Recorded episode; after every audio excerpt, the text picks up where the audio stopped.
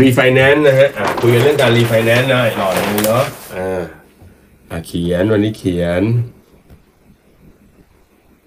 อ่า เรื่องการรีไฟแนนซ์นะฮะอ่ารีไฟแนนซ์นะครับ บางคนบอกไอ้โค้ชมึงเขียนให้น่ารักอ่านง่ายๆหน่อยนะฮะรีไฟแนนซ์นะอ่ารีไฟแนนซ์ยกตัวอย่างอย่างนี้ละกัน สมมุติคุณมีบ้านอยู่หนึ่งหลังนะครับเนี่ซื้อบ้านมาหนึ่งหลังนะปีที่ศูนย์ก็คือปีแรกของการเริ่มนะ เรากู้มาหนึ่งล้านนะครับหนึ่งล้านนะอ่าแล้วนะครับวันนี้ทำไมแสงมันแรงจังนะครับแสงแรงกล้ามากนะฮะกู้หนึ่งล้านแล้วเราก็อ่าสมมติเราผ่อนเดือนละเท่าไหร่ดี อ่าเดือนละหกพันแล้วกันนะครับนะเรากู้หนึ่งล้านแล้วก็ผ่อนเดือนละหกพันนะครับ แล้วเราก็กัดฟันนะฮะ อาจจะมีกัดลิ้นกัดปากบ้างนะ ผ่อนไปสามปีนะนี่หรือเงินกู้เราอาจจะลดลงแล้วอะผมเอาตัวเลขกลมๆ จะได้เห็นภาพมาสมมติว่า โอ้โหคุณนะ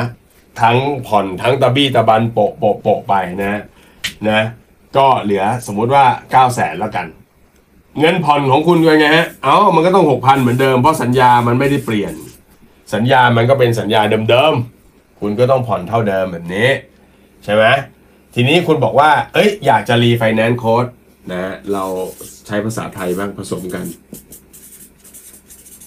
อยากจะรีไฟแนนซ์ครับโค้ชนะวิธีการรีไฟแนนซ์นะครับ แต่ละคนก็อาจจะมีวัตถุประสงค์การรีไฟแนนซ์ไม่เหมือนกันบางคนบอกว่าอยากให้มันผ่อนต่อเดือนน้อยลง ผ่อนต่อเดือนน้อยลงนะฮะนะครับ แบบที่หนึ่งนะเราเรียกว่ารีจากยอดคงค้าง ความหมายก็คือผมผ่อนมา 3 ปีแล้วโค้ดมันเหลือเท่านี้9 0 0แสนผมไม่ต้องการเงินกู้อะไรเพิ่ม ผมต้องการให้มันผ่อนน้อยลง อะก็เป็นไปได้ว่า เราก็จะรีที่ยอด 9 0 0แสนนี่แหละผมวงเล็บไว้ให้เลย เพราะฉะนั้นมันก็อาจจะเปลี่ยนว่าเป็นผ่อนต่อเดือนตกเป็น 5,000 กว่าบาทอะไรอย่างนี้ เห็นไหมอ่า เราบอกอันนี้โอเคครับ เหลือผ่อนน้อยลงไปหน่อยนึงนะครับอ่าอะไรอย่างนี้ อันนี้ทำเพื่อที่ว่าเราอยากจะผ่อนต่อเดือนน้อยลง เบาลง สบายขึ้นหน่อยนึง พอจะมีกระแสเงินสดมา เผื่อเหลือเผื่อขาดอยากจะวางแผนโปะไว้ข้างหน้าเนาะผ่อนต่อเดือนน้อยแล้วโปะเองอะไรก็ว่าไป อันนี้มักจะเป็นการรีสำหรับคนที่เขาไม่ได้มีปัญหาทางการเงินอะไร แต่วางแผนอยากจะผ่อนให้น้อยลง หรือบางคนอาจจะเริ่มตึงๆทางการเงินบ้างนะแล้วเราก็รีเพื่ออะไรฮะให้ผ่อนน้อยพอมีกระแสเงินสดมากินอยู่บ้างนะครับอ่าแบบที่สองนะฮะ อ่ารีกลับไปยอดเดิมก็มีคนที่ทำแบบนี้เหมือนกัน รีกลับไปยอดเดิมหมายความว่ายังไงก็นี่มันเคย 1 ล้าน วันนี้ลดเหลือ9 0 0 0 0นก็เป็นไงฮะ กลับไปรีที่ 1 ล้านเหมือนเดิมนะฮะถ้ารีที่ 1 ล้านจะเกิดอะไรขึ้นอ่าก็ค่าผ่อนก็อาจจะไม่ต่างจากเดิมมาก ก็คือประมาณ 6,000เนี่ยแหละเหมือนเดิมแล้วแต่ดอกเบี้ยแต่ละที่อาจจะบวกลบนิดหน่อยนะครับ ไม่ไม่ถือว่าเยอะมากหรอก แต่แต่แต่ไอคนที่เขารีกลับไปยอดเดิมเนี่ยเขามีวัตถุประสงค์คือเขาอยากได้ตัวนี้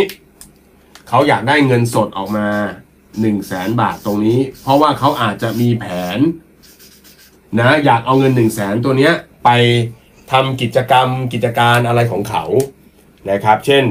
เขาอยากจะสมมติว่ามีบ้านเนาะที่กำลังผ่อนอยู่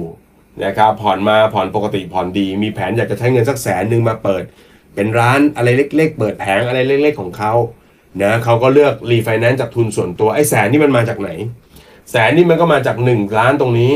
ใช่ไหมเดิมหนี่1ล้านแล้วลดเหลือ9 0 0 0 0นที่มันลดลงไปเป็นเพราะว่าเวลาเราผ่อนในแต่ละเดือนเนี่ยมันก็มีเงินส่วนหนึ่งที่ไปตัดต้น มันก็เหมือนกับเอาต้นคืนมานั่นแหละ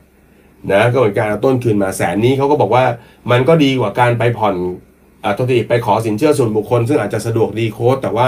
ดอกเบี้ยสินเชื่อส่วนบุคคลมัน 24% 28%ต่อปี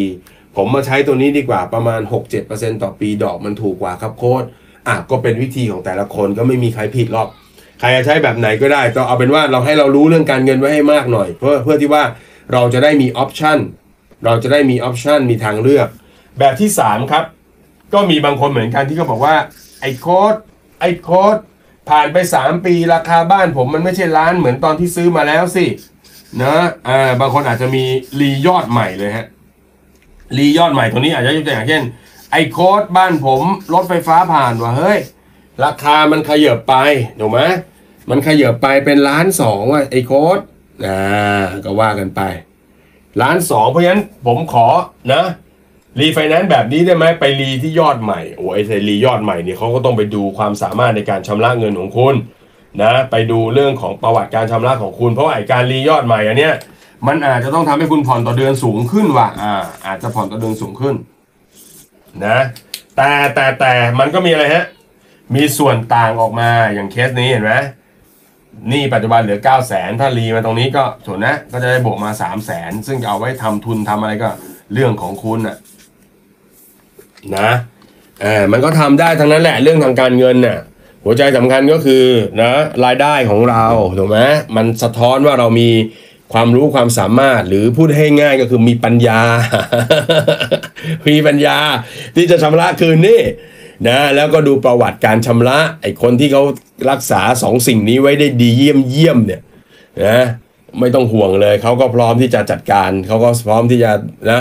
ยื่นขอสินเชื่ออะไรของเขาได้นะฮะ นะฮะอ่าเพราะฉะนั้นก็ฝากไว้ก็ฝากไว้ก็เป็นไอเดียนะเป็นไอเดียนะครับ เพราะฉะนั้นในเคสนี้นะไม่รู้ว่าที่เราจะรีไฟแนนซ์เนี่ยนะฮะแล้วพี่เราบอกว่าไม่เอาถ้ารีแบบนี้แล้วหนี้เพิ่มเนี่ยพวกคุณหมายถึงรีแบบอย่างนี้หรือเปล่านะถ้ารีแบบอย่างนี้ก็เป็นไปได้นะครับ ว่าเขาก็อาจจะไม่สบายใจว่าตายแล้วฉันให้เธอรีไฟแนนซ์คู่กับเธอแล้วจะเกิดสิ่งนี้นะครับอ่า ก็โจทย์ทางการเงินอะนี่ผมบอกตรงๆเนาะถ้าเกิดว่า